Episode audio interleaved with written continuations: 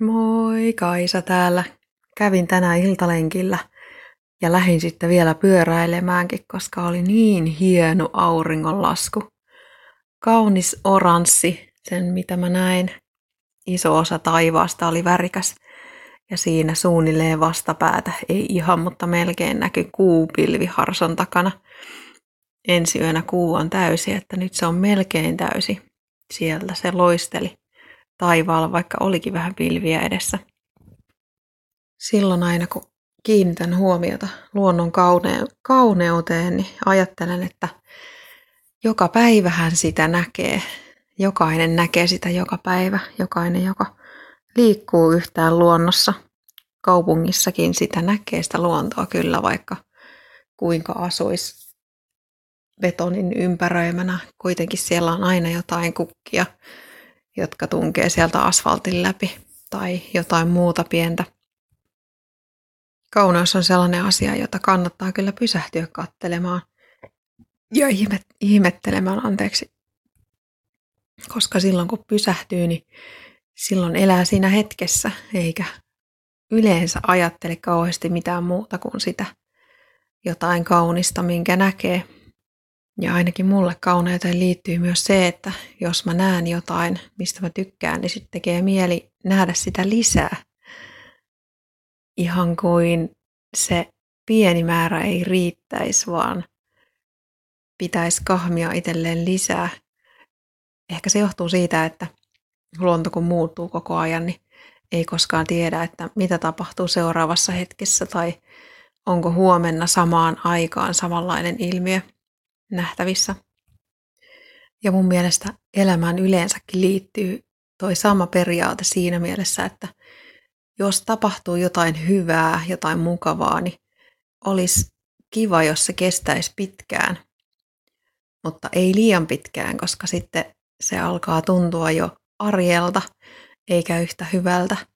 Mutta että esimerkiksi jotkut juhlat, joita on odottanut kovasti, niin nehän on no usein kai sopivan pituiset, jos ne on suunnitellut hyvin ja tykkää niistä ihmisistä, joita siellä juhlissa on mukana.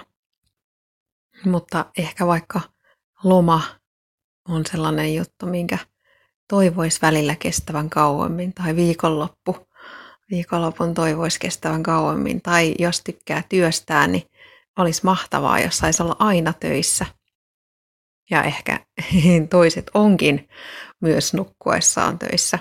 Nukkuessakin voi saada hyviä ideoita. Mä oon itse asiassa huomannut jo aikaisemmin, että kuinka hyvät asiat ja kauniit asiat tasapainottaa sitten niitä muita vahvoja tunteita, niin kuin esimerkiksi pelkoa, jota on nyt tällä hetkellä paljon ilmassa, niin se, että pysähtyy katsomaan jotain tai tunnustelemaan jotain tai miettimään jotain asiaa, niin ainakin mulla helpottaa niiden tunteiden käsittelyä, kun saa vähän etäisyyttä siihen asiaan, mikä vaivaa, niin, niin sitten on helpompi olla.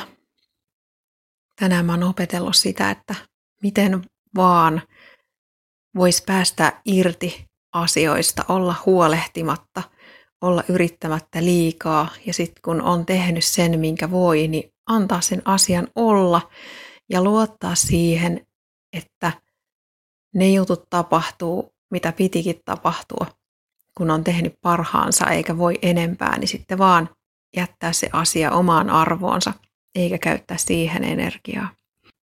Ja mä huomasin, että se on mulle tosi vaikeeta.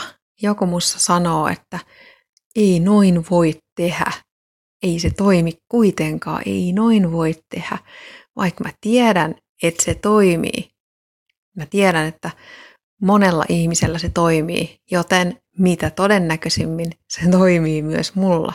Se vaan vaatii opettelua, totuttelua ja sitä, että annan sille asialle aikaa, opettelen toimimaan uudella tavalla ja ajattelemaan vähän eri tavalla kuin aikaisemmin.